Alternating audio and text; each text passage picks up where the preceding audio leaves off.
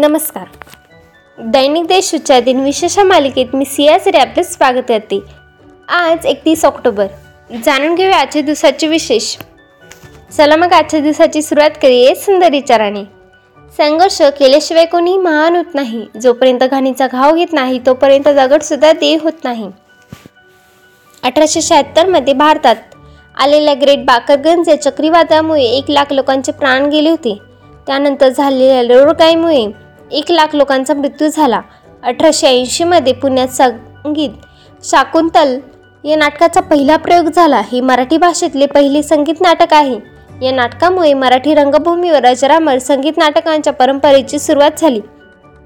कालिदासाच्या अभिज्ञान शाकुंतलम या संस्कृत नाटकांचे हे मराठी रूपांतर आहे. एकोणीसशे वीसमध्ये नारायण मल्हार जोशी लाला लजपतराय यांनी ऑल इंडिया ट्रेड युनियन काँग्रेसची स्थापना केली. लाला लजपतराय पहिले अध्यक्ष बनले होते. ही भारतीय सर्वात जुनी कामगार संघटना आहे. एकोणीसशे चौऱ्याऐंशीमध्ये भारतीय पंतप्रधान इंदिरा गांधी यांची त्यांच्याच अंगरक्षकाकडून हत्या झाली.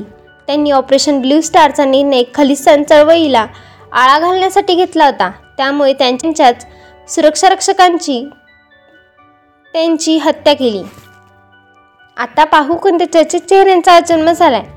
देशाच्या स्वातंत्र्य लढ्यात व स्वातंत्र्यप्राप्तीनंतर भारताच्या राजकीय एकसंघीकरणात मोठे योगदान असणारे सरदार वल्लभभाई पटेल यांचा अठराशे पंच्याऐंशीमध्ये जन्म झाला.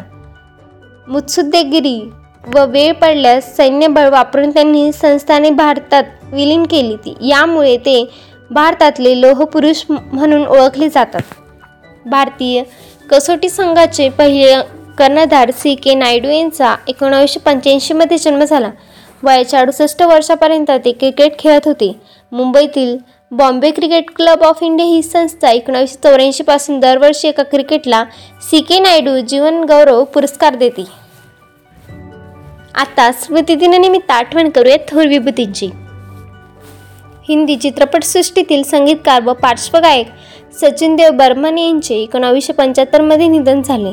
लेखिका बालसाहित्यिका आनंदीबाई शिर्के यांचे एकोणावीसशे शहाऐंशीमध्ये निधन झाले.